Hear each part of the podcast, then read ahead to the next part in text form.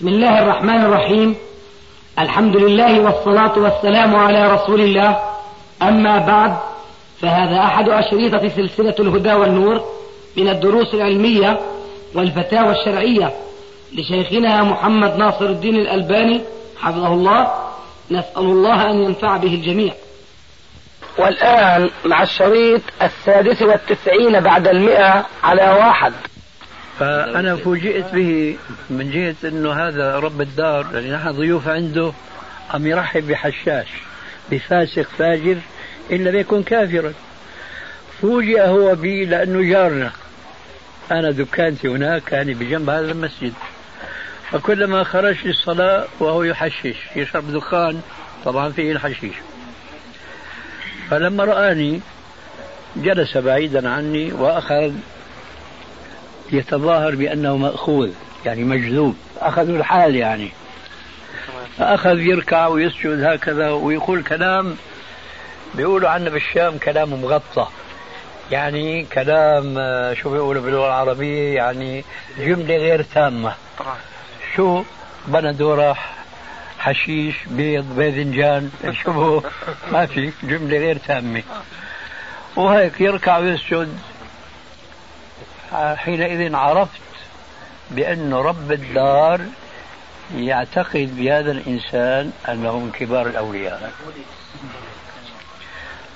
ارتجلت كلمة افتتحتها بالآية الكريمة. ألا إن أولياء الله لا خوف عليهم ولا هم يحزنون. الذين آمنوا وكانوا يتقون لهم البشرى في الحياة الدنيا وفي الآخرة. ما, ما هي التقوى؟ ما هو الإيمان؟ تكلمنا في هذا الصدد. ثم عرجنا على أمثال هذا الدجال. أن هذا ليس من الإسلام في شيء وكرامة المسلم إنما هو إيمانه بالله وتقواه لله. هذا هو فقط. سواء صدر منه كرامة حقيقية أو لا. قال أحد المشايخ عندنا في دمشق إذا رأيت شخصا قد يطير وفوق ماء البحر قد يسير ولم يقف على حدود الشرع فإنه مستدرج وبدعي. وما تذكر يعني شو تكلمنا بهذا الصدد لكن ضربنا هذا الاتجاه. هل يؤمن بأن الرجل الفاسق الفاجر المتظاهر بأنه مسلوب؟ هذا من كبار الأولياء. وإذا بصاحب الدار بيقول يا أستاذ والله نحن في هذه البلدة وهنا العبرة في هذه البلدة كنا نعتقد كما تقول أن الإيمان والتقوى هذا هو الإسلام. لكن جاءنا الشيخ فلان وقد درس في الأزهر الشريف عشرين سنة غاب عن القرية عشرين سنة. ما شاء الله. ثم جاء يعظ الناس ويعلمهم في المسجد في السهرات إلى آخره. فكنا نسمع منه أكثر من مرة. إن لله خواص في الأمكنة والأزمنة والأشخاص. كلام مسجع والحجر هل ما بيعجبك بفجك بيجرحك الحجر هل ما بيعجبك بفجك. إذا شفت إنسان عم يشرب خمر عم يحشش بجوز هذا يكون من كبار الأولياء والصالحين. إياك ثم إياك أن تنتقد. فتقع في مشكلة مع هذا الولي الصالح. ثم روى لهم القصة التالية. قال كان هناك شيخ محتسب يعني يأمر بالمعروف وينهى عن المنكر. يخرج إلى الأسواق. ومعه بعض الطلبة الحريصين بمصاحبة الشيخ. كلما رأى منكرا في السوق عند بائع عند بقال عند عطار ينصح ويذكر. حتى وقف عند بقال عنا بيقول عن بقال عطار فرآه يبيع الحشيش لشخص فأنكر عليه. وبالك الإنكار. يا فاسق يا فاجر أنت تبيع ما يضر ولا ينفع وإلى آخره. بيقول لهم الشيخ الأزهري فما أتم هذا العالم الفاضل الذي كان يأمر بالمعروف وينهى عن المنكر. ما أتم كلامه إلا أصبح كالبهيمة لا يعقل شيئا. الشيخ البقال تاري هو من كبار الأولياء والصالحين. ولذلك لما أنكر عليه هذا العالم الفاضل كان الشيخ سلبه وأخذ عقله ولبه. احتار أتباعه في حقه فأخذوا يسألون لمعالجة المشكلة التي لا يعرفون لها دواء. من شخص إلى شخص من مكان لمكان حتى جاءوا إلى شخص فقال لهم هذا الرجل ما بدلكم على مشكلته إلا فلان. اذهبوا إليه فإنه ذو الجناحين. يعني جمع بين الشريعة وبين الحقيقة. روحوا إليه. ذهبوا إليه. قالوا له القصة كذا وكذا. قال هذا البقال وأنا بسميه الولي الحشاش. هذا من كبار الأولياء والصالحين. علاج شيخكم تاخذوه تسترضوا هذا الولي الحشاش يرضى عن الشيخ بيرجع الشيخ كما كان. راحوا إليه. راحوا إليه وقالوا له يا سيدنا ما تآخذ الشيخ؟ الشيخ مش عارف مقامك يعني كما أرشدهم ذو الجناحين المزعوم. الجامع بين الحقيقة وبين الشريعة. هكذا ما زالوا يسترضونه حتى رضي الولي الحشاش عن الشيخ العالم الآمر المعروف نهى المنكر ومثل واحد كان نايم وصحي. وأحسوا الجماعة أنه فعلا كلام ذو الجناحين صحيح. أي رجع الشيخ كما كان. الشيخ بدوره أخذ يعتبر للولي الحشاش إنه ما تأخذنا نحن ما عرفنا مقامك منزلتك عند الله عز وجل. وين العبرة؟ قال الولي الحشاش لهذا العالم أنت يا شيخ بتظن إنه أنا ببيع الحشيش المخدر؟ أنا ببيع حشيش صورته صورة حشيش لكن أثره ضد الحشيش. فما أحد يشتري من عندي إلا ويشفى من شرب الحشيش. هكذا يعطلون. أحكام الله عز وجل وعقول الناس حتى يستعبدوهم ويخضعوهم. ونحن نعرف مشايخ في دمشق الشام ورجل في حلب يصرحون في دروسهم العامة في المساجد الكبيرة إذا رأيت الشيخ قد علق الصليب على رقبته فلا تنكر عليه لأنه يرى ما لا ترى ويعلم ما لا تعلم والدليل على ذلك اسمعوا القصة التالية. كان هناك شيخ له أتباع مريدين.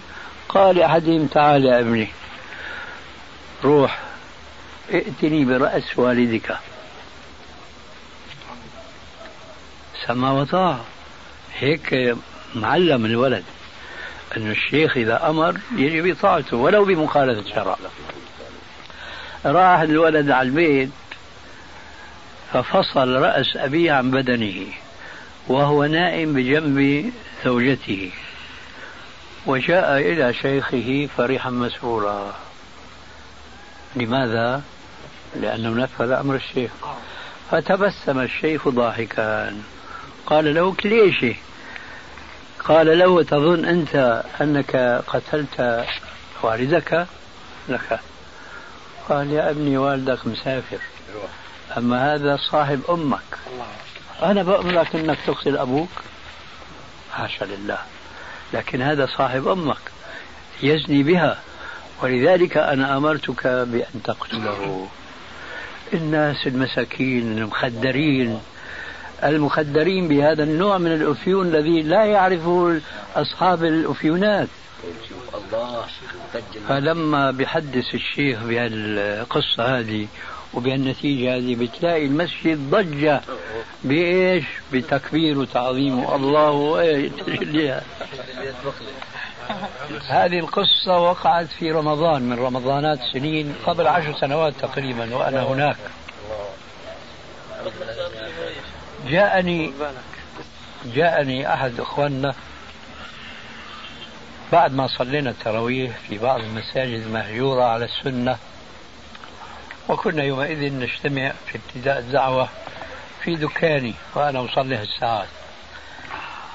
قال لي تعرف شو حدث الشيخ فلان اليوم؟ قلت له لا شو حدث؟ ذكر لي هذه القصة. ونحن في هذا الحديث يمر شخص قريب صاحبي هذا ابن خالته بالضبط ويعرف بأبو يوسف. هذا من مريدي الشيخ الذي حدث بهذه القصة. الحقيقة يا أخواننا يجب أن نحمد الله عز وجل الذي عافانا من هذا النوع من الأفيون لأن هذا أخطر من الأفيون المادي. الأفيون المادي صحيح بيغيب الإنسان ولكن مش طول الزمان. أما هذا الأفيون المعنوي ضايع مسلوب رايح. والدليل في تمام القصة. مر أبو يوسف أمام الدكان فناداه صاحبي وهو ابن خالته. يا أبو يوسف تعال دخل. قال له شو رأيك في الدرس الليلة درس الشيخ؟ قال له ما شاء الله تجليات تجليات. نحن عندنا نكتة في الشام أو في دمشق بصورة خاصة. آه, آه باردة ما أبغى. في دمشق في في محل خاصة بالنصارى اسمه باب توما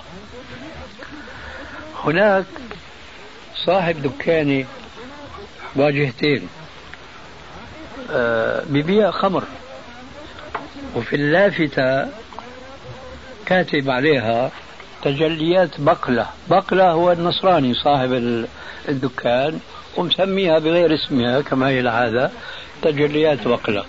فلما هذول الصوفية بيسمعونا ما شاء الله بيقولوا تجليات نحن بنتبعها. تجليات بقلة.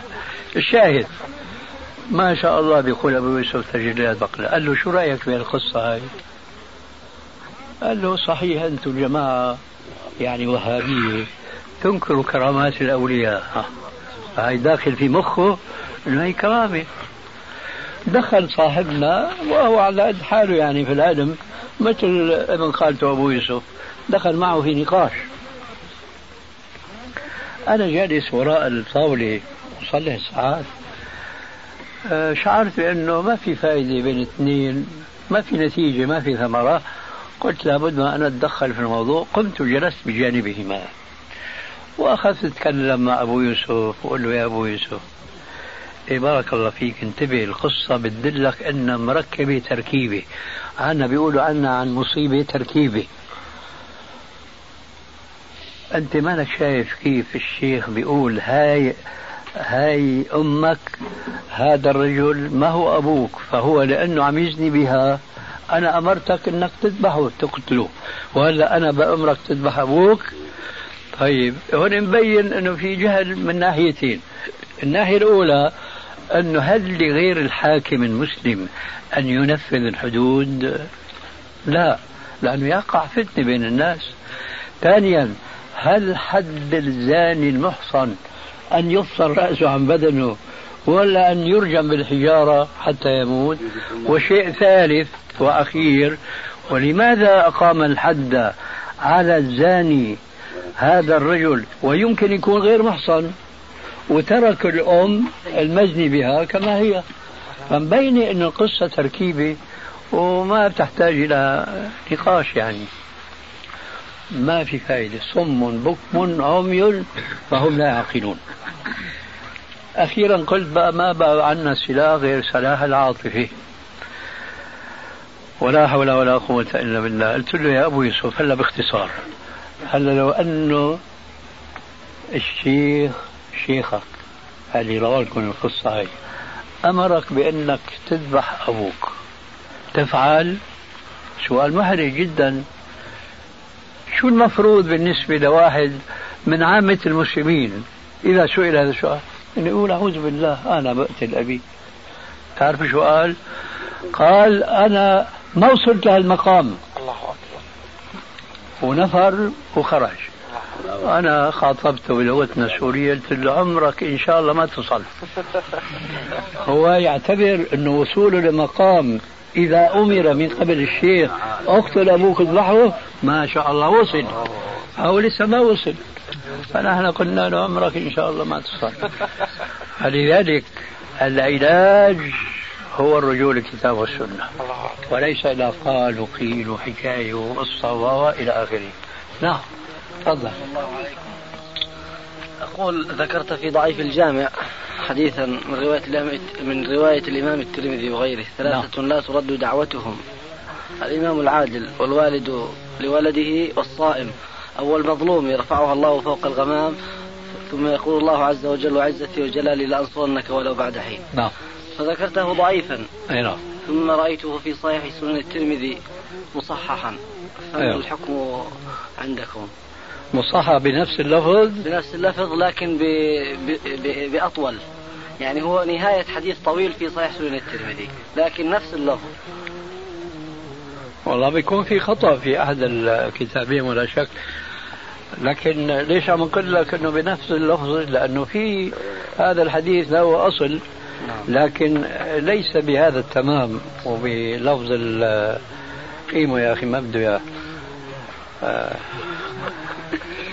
على كل حال أنا براجع آه، في سنن الترمذي تحفظ في أي باب في أي رقم حتى يسهل علينا المراجعه إشكال اما يعرف بسهولة يعني حطيت عندي عنده قراته اليوم. طيب إذا كان يسهل عليك تتصل فيه هاتفيا فجزاك الله خيرا.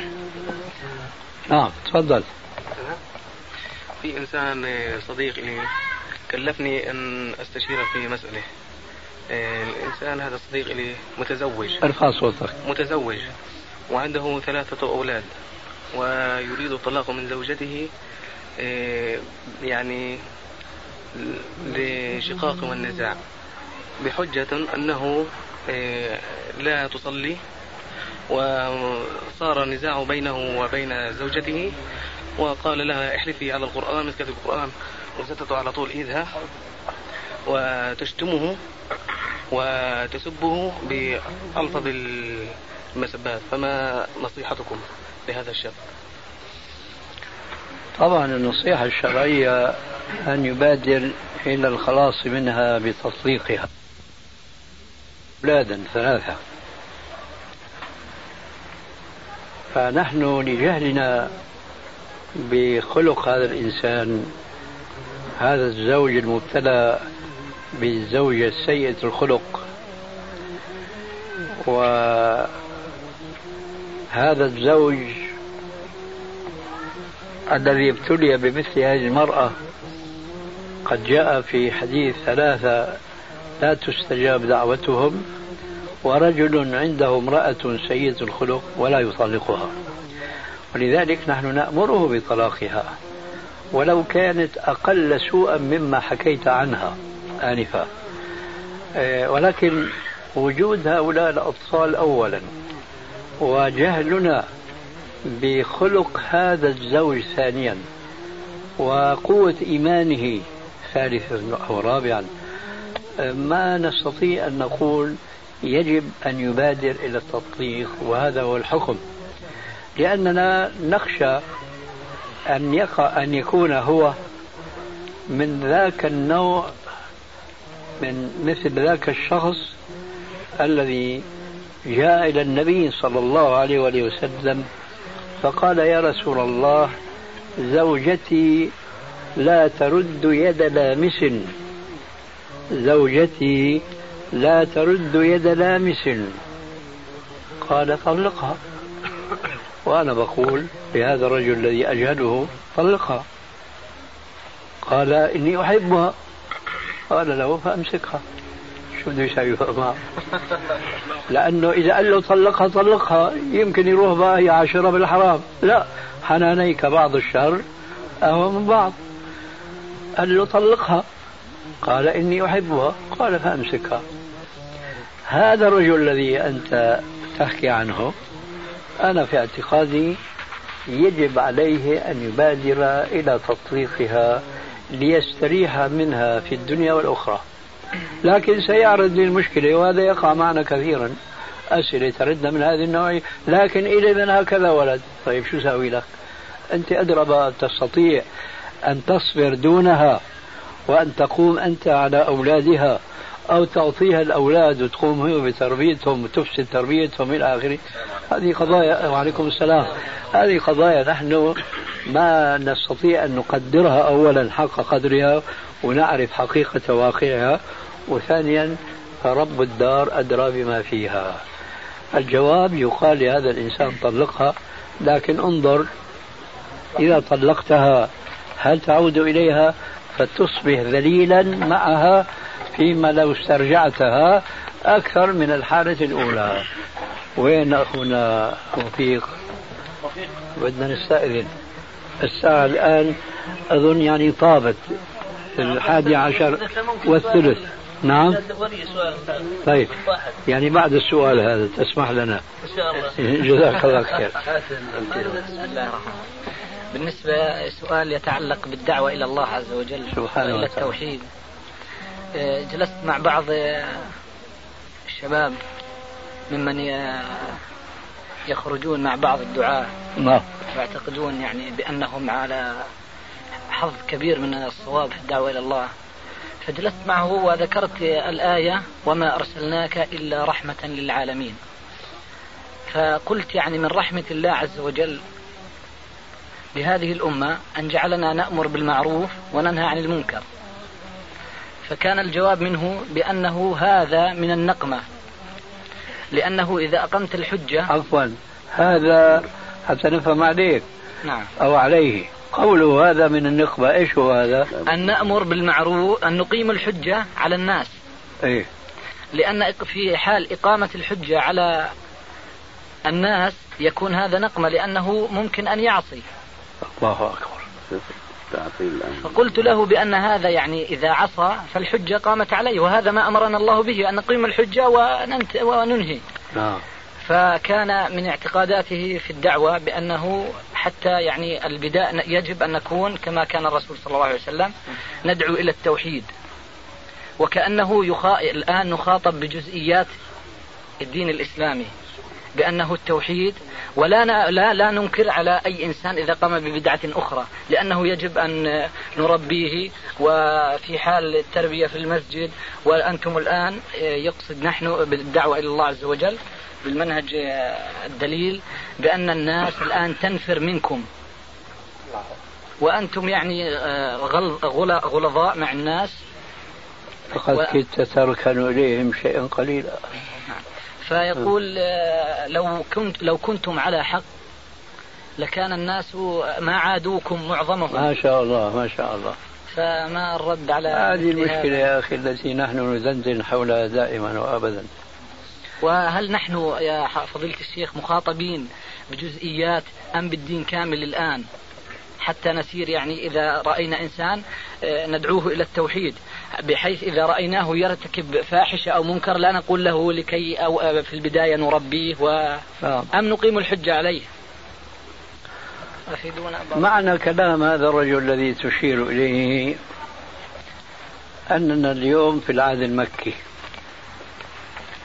وهذا كلام خطير جدا.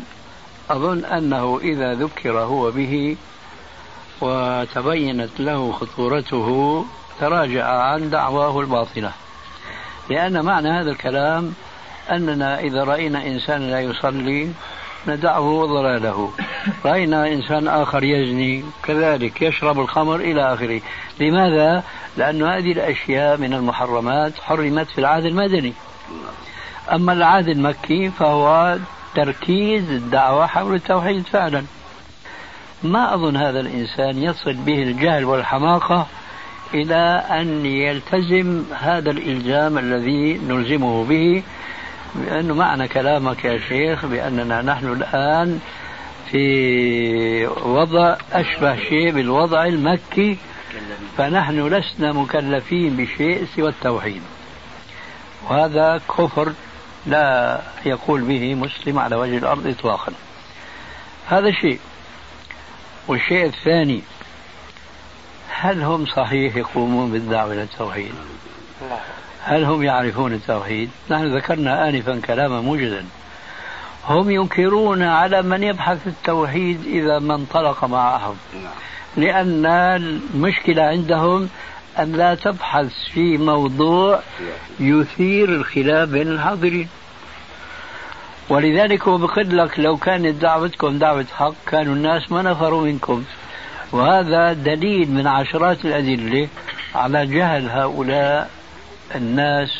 ولذلك فهم حينما يخرجون بزعمهم للدعوة في سبيل الله فهم ما عرفوا سبيل الله حتى يدعوا إليه. وكما يقال في الأمثلة القديمة فاقد الشيء لا يعطيه. لقد جاء في صحيح مسلم أن النبي صلى الله عليه وسلم قال عرضت علي الأمم. فرأيت آه، في الأفق سوادا عظيما. فقلت ما هذا؟ قال هذا موسى وقومه. يعني اليهود أمة كبيرة جدا. فنظر في الجانب الآخر فرأى سوادا أعظم. فسأل عن ذلك قال هذه أمتك. قال عليه السلام وهنا الشاهد. ثم عرض علي النبي ومعه الرهط والرهطان وعرض علي الرجل والرجلان. وعرض علي النبي وليس معه أحد. وهؤلاء كلهم أنبياء. نقصد مش مثل حكايتنا يعني بجوز الواحد منا يكون جاهل. ما تعلم لي كان مسألة وعمل حاله داعية بجوز يكون أسلوبه سيء. فبدل ما يجذب الناس إلى الإسلام فيصدق عليه قول الرسول عليه السلام إن منكم لمنفرين. الأنبياء منزهون عن مثل هذا الاحتمال. فهم مصيبون في أفكارهم وفي دعوتهم وموفقون في أسلوبهم. لماذا اختلفت هذه النتائج؟ موسى عليه السلام آه، أمته سدت الأفق. الرسول عليه السلام طبعا أمته أعظم وأعظم. النبي معه الرهط والرهطان. والنبي معه الرجل والرجلان. والنبي وليس معه أحد. هل معنى ذلك أن أسلوب هؤلاء اختلفت ودعوتهم اختلفت؟ طبعا لا. ما معنى إذا هذا ما معنى اختلاف؟ ثمرة دعوة هؤلاء الأنبياء وهي دعوتهم دعوة واحدة. السبب أن الأرض التي كانوا يحرثون فيها ويزرعون فيها أرض غير صالحة لا تنبت. يقولون توحيد توحيد توحيد. أه أه. إن الله لم شايف. يسألنا عن عن ما في العقيدة الطحاوية. شايف شلون؟ هذا الذي نشير إليه. هو انفا قلت أنت هو وال نعم في مناقضات كثيرة. إيه ما إلا قل. ادع الراوي قلت انفا إنه قبل كل شيء بدنا التوحيد. هم لا يعرفون التوحيد. وهي الآن نقضوا دعواهم بأنفسهم. هم لا يدعون إلا إلى أشياء معروفة عند الناس ومسلم بها إنه لا تزني لا تشرب لا مع ذلك لك لا تؤمر بالمعروف ولا تنهى عن المنكر. نحن لا يجوز لنا إلا أن نتبنى الإسلام كلا لا يتجزا لا يجوز لنا أن نتبنى الإسلام إلا كلا لا يتجزا بأصوله وفروعه بعقائده وأحكامه بسلوكه وآدابه. ولكن لا شك أن الإسلام دائرته واسعة جدا. ولا نستطيع أن نتصور نبيا بعد نبينا عليه الصلاة والسلام يحيط بالإسلام. مع ذلك يقول لك لا تأمر بالمعروف ولا تنهى عن المنكر. نحن لا يجوز لنا إلا أن نتبنى الإسلام كلا لا يتجزأ لا يجوز لنا أن نتبنى الإسلام إلا كلا لا يتجزأ بأصوله وفروعه. بعقائده وأحكامه بسلوكه وآدابه. ولكن لا شك أن الإسلام دائرته واسعة جدا. ولا نستطيع أن نتصور نبيا بعد نبينا عليه الصلاة والسلام يحيط بالإسلام فهما وتبليغا وعملا مثله. هذا أمر مستحيل. ولكن كل واحد من علماء المسلمين له حظ من هذه الدعوة وواجب عليه ما بلغه من العلم أولا أن يعمل به وثانيا أن يدعو الناس إليه. وإلا آه القول هذا الذي ذكرته في الحقيقة هو من الأشياء التي تستنكر على هؤلاء ونحن ننصحهم بأن يجلسوا بأن يجلسوا في المساجد ويدرسوا العلم ويتفهموا القرآن ويدعو الناس بعد ذلك إلى ما تعلموه من العلم. أما هكذا يخرجون لا يفقهون من الإسلام شيئا فهم أضر على الإسلام من الذين لا يدعون إلى الإسلام. فنسأل الله عز وجل أن نعم. أبو ليلى عيني أحمرت إيه، بس بس مو علينا. فنسأل الله عز وجل انتهى. نسأل الله عز وجل أن يعلمنا ما ينفعنا وأن يوفقنا للعمل بما علمنا وأن يزيدنا علما. والسلام عليكم ورحمة الله وبركاته. آه، كلمة أخونا الشيخ محمد. نفس كلمتي لك مرة قلت لك يا شيخ شفتك تعبان؟ طلعت أنا تعبان يوم خير إن شاء الله. شاء الله. سبحانك الله الله خلي شوي شوي مشان برد خليك ما بيجوز لا خاتم النحاس خاتم الحديد خاتم الذهب كله حرام خليها. ما سوى ذلك من المعادن يجوز سواء كان أو واضح؟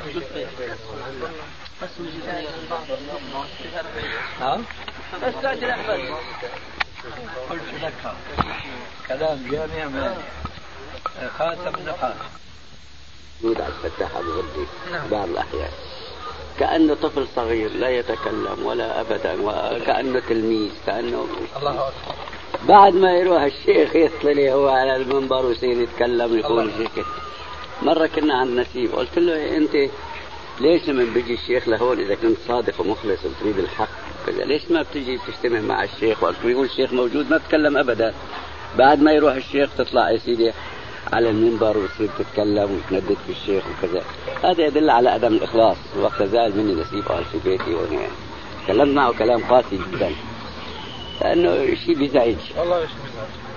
للأسف هؤلاء سبحان الله يعني هذا الشيخ عبد الفتاح بن غدة يعني له ماخذ اسم كبير جدا لكن في الواقع يعني سبحان الله ما له شيء في صناعة المحدثين لا والله. بس في الأشياء النظرية اللي ماخذها من رفع والتكميل وقواعد التهانه والكتب هاي اللي بعد بعد ولا ما في يا شيخنا؟ لا, لا أكيد رجل. والله سبحان الله. وبعدين هو تعلقه بالكتاب في الحديث على عجره ومجره نعم. في الآونة الأخيرة. سبحان الله. علي. الله يسامحك. بين لكم الآن. عيد عيد. فيما بعد يعني فيما بعد سمعت شيخنا إنه عبد الفتاح بغدة فصلوه من الجامعة. علمت هذا وسمعت. هذا؟ كأنه أيام ما كان الشيخ أبو بكر جاي الخبر لسه طازه مع الشيخ الصباغ وهؤلاء. هيك نعم إنه يعني هم فصلوه. ولعل يعني الأثر الأكبر رسالة الشيخ بكر أبو زيد شيخنا لبراءة أهل السنة. كويس قرأتوها شيخنا؟ اي نعم. يعني قوية على قلة عباراتها. الشيخ ابن باز له مقدمة فيها أقوى في الطبعة الثانية. آه. براءة أهل السنة من الوقيعة في علماء الأمة. الشيخ بكر أبو زيد كاتبها. الشيخ ابن باز سبحان الله طبع منها أكثر من خمسين ألف نسخة شيخنا. ما شاء الله. آه وقت يعني وزعت جزاهم الله خيرا. سبحان الله. سبحان الله والله إني يعني هو بقي هناك أكثر من المفروض يعني. طبعا لا شك. أول. لكن كان مدعم من جماعة سوريين اللي لهم مراكز هناك. وأن المشايخ من زمان نبذوه نبذ النواة. لكن صاير في يعني اتجاهين اتجاه سياسي واتجاه ديني. عبد الله التركي رئيس الجامعة هو اللي كان محاط كل ثقله ويمكن الدواليبي والدواليبي طبعا هؤلاء نعم. شيخنا قرأت بحث الدواليبي حول الربا وما الربا وهذه القضايا. نعم. يعني ما أذكر أني قرأت شيء من ذلك. بحث قديم ولا جديد؟ هو أنا شفته والله من سنتين ثلاثة أو حتى أكثر لعله. لكن قريبا نفس البحث نشرته جريدة اللواء الأردنية باسم آه. دكتور آخر كاتبين من علماء السعودية وكذا وهو اسم مستعار لا أصل له. وأنا موقن وأنا موقن إنه هو الدواليبي نفسه لأني أنا يعني قارنت. امبارح كنا نقرا فيه عجيب انت آه. سبحان الله. هو الدواليبي لا علم عنده الشريعة اطلاقا. دراسته في باريس معه شهاده حقوق. حقوق من هون هو سوري سوري سوري مش سوري حلبي. حلبي ما عندنا. درس حقوق وألف هذا تكلم هذا الكلام. وكان وزير هو. قرأت الثنتين يعني؟ الدواليب وهذا عبد الناصر. آه نفس نفس. دكتوراه آه طبعا نفس. كذب كذب هذا يا شيخ. كذب بجيب ابوه من سعودي هو. زي ما قال أبو مالك اليوم قال انه هذول تبعون المجلات والجرايد هذول بياخذوا اموال السحت حرام. ورا بيحطوا أشياء. في الشرع. صحيح. نشر هذا. الشيخ المهندس اللي كان عندنا ملتقيت فيه هذا الشاب بيتكلم على الربا وما الربا بيقول يا عمي مشايخ كثير بيقولوا له هذا ربا البنوك ما في شيء. حتى الألوان اخطر أخطر بحث علمي ينشر في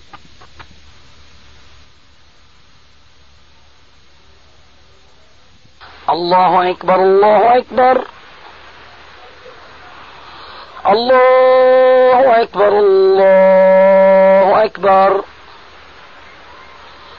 أشهد أن لا إله إلا الله. أشهد أن لا إله إلا الله. أشهد أن محمدا رسول الله. أشهد أن محمدا رسول الله. حي على الصلاة. حي على الصلاة. حي على الفلاح. حي على الفلاح. الله أكبر الله أكبر. لا إله إلا الله. الله أكبر الله أكبر. أشهد أن لا إله إلا الله أشهد أن محمد رسول الله. حي على الصلاة حي على الفلاح. قد قامت الصلاة قد قامت الصلاة. الله أكبر الله أكبر. لا إله إلا الله.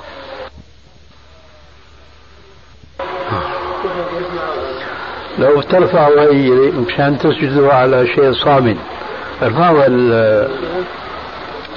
آه ولا في شيء اسمه في شمنتو هاي حطها رجعك. الله أكبر.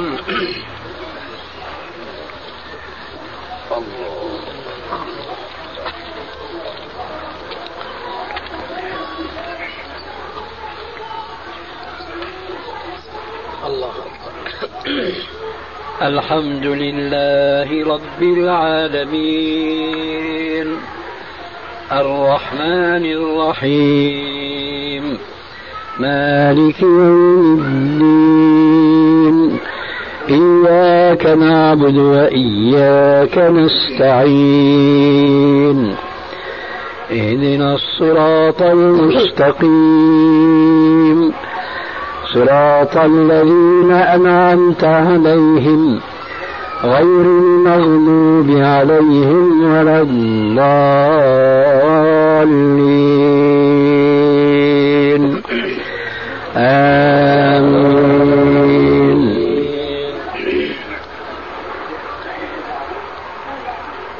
والليل إذا يغشى والنهار إذا تجلى وما خلق الذكر والأنثى إن سعيكم لشتى فأما من أعطى واتقى وصدق بالحسنى فسنيسره لليسرى.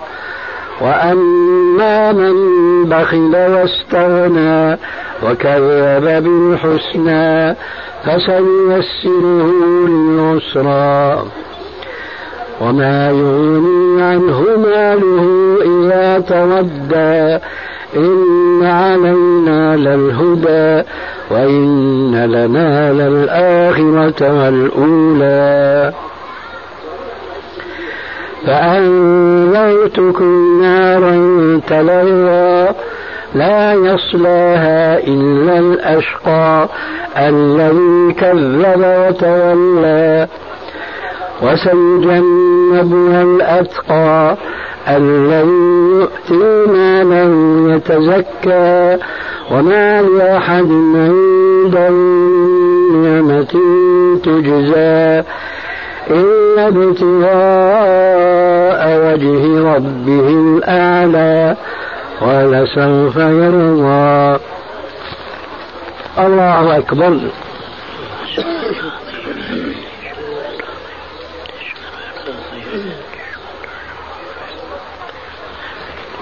سمع الله لمن حمده.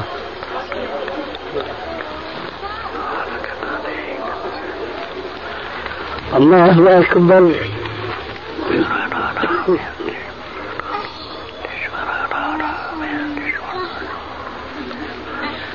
الله أكبر.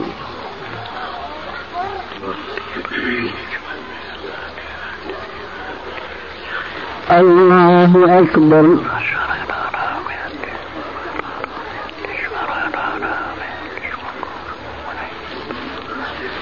الله أكبر.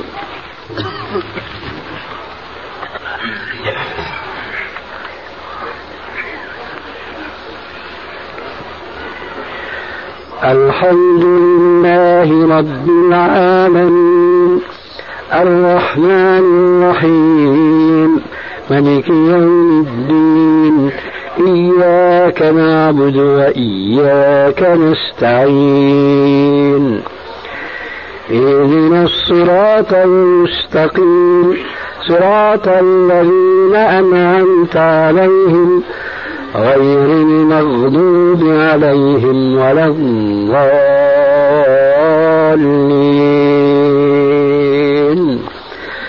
آمين. والضحى والليل ما سجى. ما ودعك ربك وما قلى. وللآخرة خير لك من الأولى. ولسوف يعطيك ربك فترضى. ألم يجدك يتيما فآوى. ووجدك ضالا فهدى ووجدك عائلا فأغنى. أما اليتيم فلا تقهر وأما السائل فلا تنهر. وأما بنعمة ربك فحدث. الله أكبر.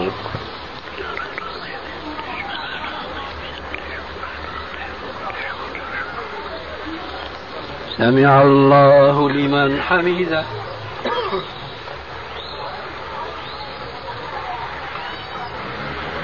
الله أكبر.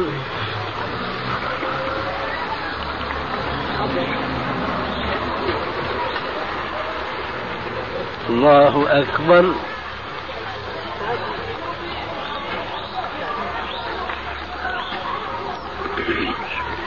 الله أكبر.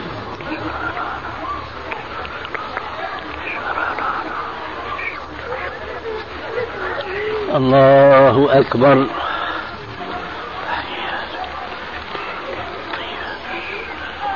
Yeah.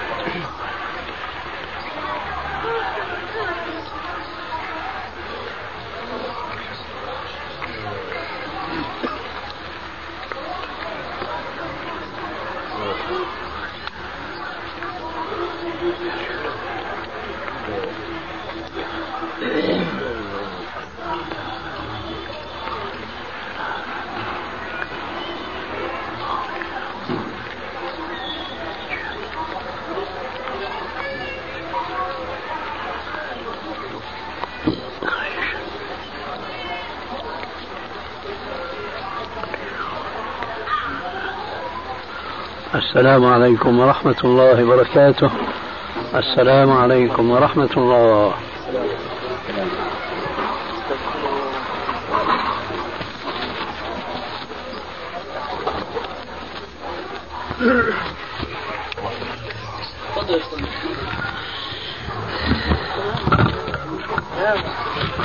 استنى استنى شوي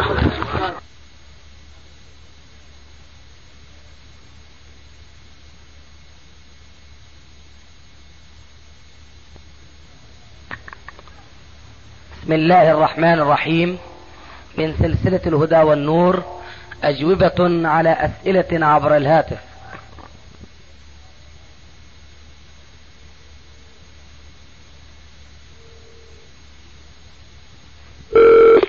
نعم السلام عليكم السلام عليكم. وعليكم السلام. كيف حال شيخنا؟ الحمد لله بخير. إن شاء الله إنكم بخير يا أستاذي. الله يبارك فيك. كيف صحتكم اليوم شيخنا؟ إن شاء الله أحسن. ماشي الحال الحمد لله. نسأل الله سبحانه وتعالى لك الشفاء يا أستاذي. كيف حالك؟ انت الله يبارك فيك ويحييك شيخنا.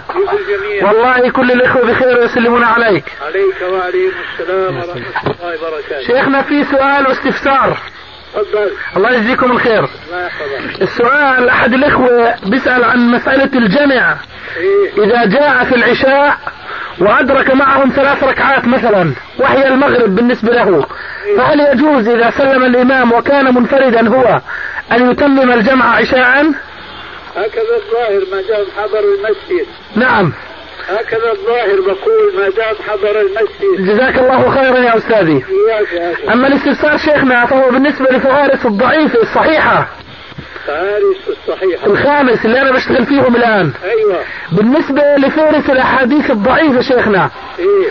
قد يكون الحديث حسن لغيره ففي بعض ألفاظ بتجيبها أنت ضعيفة. آه. فكيف العمل بالنسبة لهاي؟ اللي فيه ألفاظ ضعيفة نعم. يحشر في الضعيف إذا لم يكن له شاهد طبعا. طبعا هذا مفروغ منه. نعم نعم. إي نعم. نعم. غيره بس هذا السؤال يعني كنت حابب أستفسر. جزاك الله خير. الله يجزيكم الخير شيخنا هيا أبو أحمد بيحكي معكم. يلا بسم الله. السلام عليكم. عليكم السلام ورحمة الله وبركاته. بدي نسلم عليكم فقط يا شيخنا. جزاك الله خير. السلام عليكم ورحمة الله وبركاته. السلام ورحمة الله وبركاته.